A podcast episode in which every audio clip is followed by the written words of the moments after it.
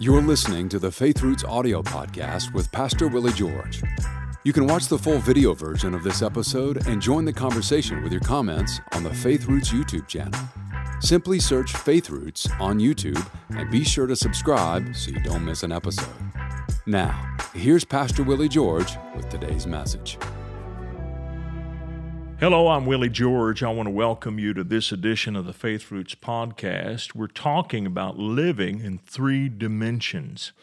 And um, if you haven't already, be sure to subscribe to our YouTube channel. You can really help us by doing that. And also hit the like button, the thumbs up button down there. Let, let, let the network know you really like what you're hearing and share this with somebody else. And then if you hadn't already, be sure to go to our website, myfaithroots.com, and sign up for that free email devotion that comes in print form every single day. Well, let's pick up our text and get started. First Thessalonians chapter 5, verse 23.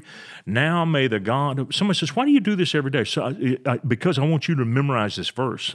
That's why. And this is what I used to do in children's church. If I said a memory verse eight times, in a children's church setting and had the kids repeat it. And I had clever ways of getting them to do that uh, they, they remembered it. And so this is how you remember it. Now may the God of peace sanctify you completely, and may your whole spirit, soul, and body be preserved blameless at the coming of our Lord Jesus Christ. By the way, it's one of the first scriptures I ever learned. When God addresses any area of concern, He always speaks first to a leader. Who is leading this? That's who He talks to. The most striking example of this is found in Revelation chapters 2 and 3, where Jesus tells the Apostle John, I want you to say these things to the angels or the messengers or the leaders of those seven churches in Asia Minor. So he always go to the top and then he works in descending order. You know, when God wanted to set the children of Israel free, he sent Moses to go talk directly to Pharaoh. You know, Moses didn't go talk to all of those guys. In fact, before, what got Moses in trouble is he killed a guy who was beating a Hebrew slave. He dealt with one of the hard taskmasters. That's who he dealt with. And that's not how you fix things. He came back 40 years later, and who does he go to? He goes to the guy at the top. By the way, learn this. Learn this is a very important lesson. If you want to be seen as a person of honor and integrity, don't complain behind the backs of the people who have the power to fix your problem. I see this at schools all the time where parents will get out in the parking lot and criticize the administration. How can the administration fix something if they're not aware of it? And sometimes you may need to go to them. We'll go to everybody else, but we won't go to the leader. God's way is go to the leader. And sometimes we're afraid to go to the leader, but we shouldn't be. We need to be able, and that's why you change the way you go. You don't go with a negative attitude, you go to fix. And you know, when you go to fix, you can be a whole lot more bold than a person who goes to attack. That's a lesson you ought to remember. All right. Now, Moses was not sent to the officers, he was sent directly to Pharaoh. God raised up the Apostle Paul where did he send him? He wanted one messenger to be raised up to go see the Roman emperor.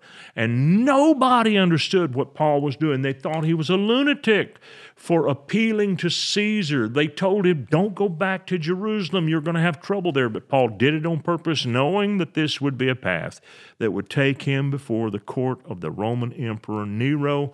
And he went there and proclaimed the gospel to the most powerful man in all the world. And listen to me, God will never judge an empire until he first talks to its leader.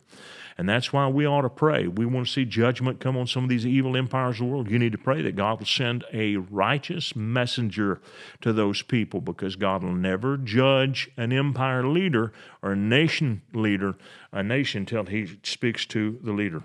All right, now, so Christ spoke to Nicodemus. Nicodemus was a ruler of the Jews. Now, let me read this to you. This is John chapter 3. We read part of this last week. There was a man of the Pharisees named Nicodemus, a ruler of the Jews. The man came to Jesus by night and said to him, Rabbi, we know that you are a teacher come from God, for no one can do these signs that you do unless God is with him. And Jesus answered and said to him, Most assuredly, I say to you, unless one is born again, he cannot see the kingdom of God. Now, this is interesting to me. The most important message that Jesus had to preach was people are going to be born again after I do my redemptive work. So, who does he tell this to? Uh, one of the beggars that he heals? One of the blind men that he heals? No. He explains this to a ruler of the Jews who teaches the Jewish people. That's Nicodemus.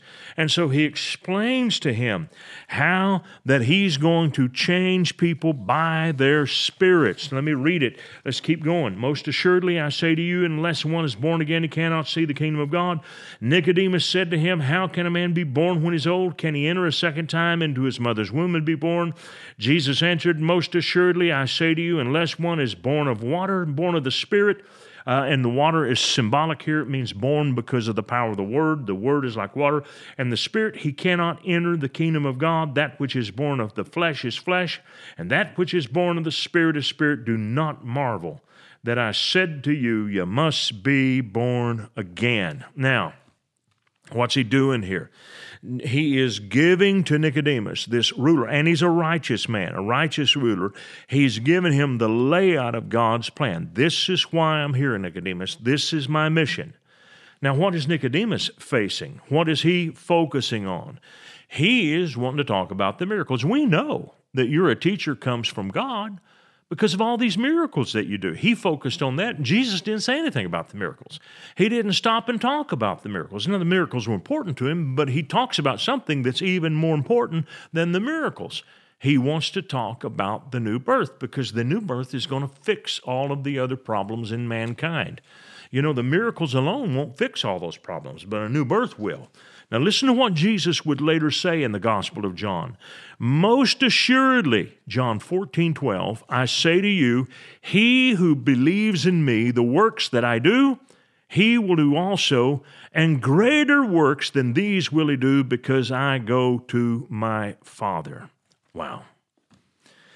He, Jesus is saying, because of me going to the Father, and three things had to happen. He had to be crucified, he had to be raised from the dead, and he had to ascend. So three things the crucifixion, resurrection, the ascension. That is what he's doing when he goes to the Father. He said, Because I'm crucified, resurrected, and go to the Father, you will be able to do the works that I've done, but you're going to be able to do even greater works than what I did. Now, how in the world could we do greater works than what Jesus did? I mean, there have been people who've worked miracles, and we read it in the book of Acts. The apostles did amazing miracles, and have been many people since that time who've been used of God miraculously. But but you did works to eclipse the work of Jesus? Absolutely. And here's why. Nobody was born again during Jesus' earthly ministry. They couldn't be. They could not be born again until after he died on the cross, rose from the dead, and ascended into heaven to become the high priest of the new covenant. Now, think about this Adam sinned in the Garden of Eden. The reason that his relationship with God was broken, there was no connection anymore. There was no mediator between him and God. Jesus is the mediator who keeps us connected with God even when we sin. And so he is our connection. We have to have him. And so he is saying, I am going to make it possible for you to do even greater works because I am going to pay for your sins. I'm going to rise over the power of death so you can have my life. And then I'm going to be there at the Father's right hand to ensure that your connection is never, ever broken. Now, the recreation of the human spirit that is the greatest miracle of the New Testament age. It's even greater than a, a person being healed of blindness or of terminal cancer or any other disease. There's nothing to compare. And it changes our identity. It changes who we are. It changes my essence. Why? Because it gives me a totally new ability, a total new ability. Listen to 2 Corinthians 5:17. Therefore, if anyone is in Christ, he is a new creation. Old things passed away. Behold, all things have become new. Now that's not a new birth of the body. If it if it was, then we would have a brand new body. We will get a new body someday, but not yet. We don't have it yet. Our minds are not born again. We, we may think differently. We may not learn to think in accordance with God's word, but you don't get a totally different mind because old things didn't pass away. You still have the knowledge that you had before. It is your spirit that is completely, totally changed. You, you know, I want you to think about this. When, when I was born again, all of a sudden, I was no longer afraid of God. My old things passed away. I, I had been afraid of God. I didn't want to talk about God. People came to my door, knocked on my door, and tried to talk to me about the Lord. I shut the door. I didn't want to talk to them. I didn't want to hear about it. I hated to get behind somebody who had a bumper sticker that says eternity. Where will you spend it? It made me start thinking about heaven and hell and what happened if I died. And I thought, doggone it, why did they have to put that stupid bumper sticker out there where I could see it? It messed up my week. I couldn't get that out of my mind. I'd think about it at night after I'd see it, and I knew it wasn't right with God. I had fear of God. God. Not, not a healthy fear, not a healthy respect, but I was afraid of God. And when I accepted Christ, that all went away. I now knew I had a Heavenly Father who loved me. I had a totally different way of thinking about God. How, how come old things passed away? All things became new. I got a brand new spirit. Now, here's what happened you and I were literally crucified with Christ. Romans chapter 6, knowing this, verse 6 says, Our old man was crucified with him. This is what Jesus meant. It's what he was pointing to in Matthew 16 24 when he said this If anyone desires to come after me, let him deny himself and take up his cross and follow me. Jesus was saying, You've got to be born again. That's what the cross is about. It's about you going to a cross, and you don't stay on the cross forever. It's the old man dies and a new man raised in his place. Galatians chapter 2, verse 20. I have been crucified with Christ. The New King James Version says. The King James says, I am crucified with Christ, but they corrected the tense in the New King James Version. I'm, I'm not being crucified with Christ every day. Uh, I was crucified with Christ. I deal with my flesh every day. I may crucify my flesh every day, but my spirit was crucified with Christ once and for all back there when I made the choice to receive Jesus Christ. My spirit doesn't have to be crucified every day. I have a new spirit born again with the life and the nature of God. Now, listen to Romans 6 6, the whole thing. Knowing this, that our old man was crucified with him, that the body of sin might be done away with that we should no longer be slaves of sin. We get new abilities. Now we have the ability to begin to stop the sin that controls our lives. The King James Version says that we, our old man was crucified with him that the body of the sin might be destroyed. Now, that word destroyed doesn't mean what you think it does. Uh, it means to be rendered ineffective. It, it's katargeo and it means not loss of being, but loss of well being. It's what happened to the devil after Christ. Listen to Hebrews chapter 2, verse 14. Inasmuch then as the children have partaken of flesh and blood, he himself, Jesus, likewise shared in the same. He took on a flesh and blood body, that through death, when he let that flesh and blood body die, he might destroy him who had the power of death, that is, the devil. Now, we know the devil is still out there in the world and he's still working, but he has been rendered ineffective. You can cause the devil to be ineffective in your life. You can resist him. You can make him be ineffective in your life by standing on the Word of God and recognizing that Christ freed you from all of his power. He has no power over you. And so your body no longer has the ability to control you. You're no longer a slave to all of your impulses and your lusts and the things that controlled us, that drove us. We were prisoners of the, the lust of our minds and the lust of our flesh. And we have been given freedom over that. Why is that? Because your spirit was crucified and resurrected and given power over all of that. And that's how God fixes our sin problem. Now, it's something that we have to learn to grow in. We don't grow in being more right with God. We're already as right with God as we're ever going to be. We grow in our knowledge. So our growth is a revelation growth.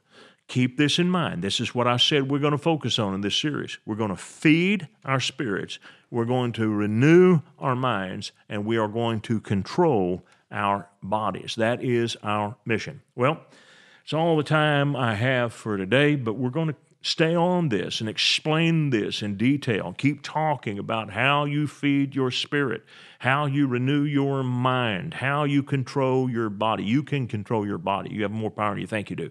And so we'll pick up with this tomorrow. So be sure to tell somebody about this and hit that like button down on the bottom of your screen and subscribe to our channel and then go to my website, myfaithroots.com. Be sure to get that free email that comes to your house every day. God bless you. Thank you for joining me. We hope this message has been a blessing to you.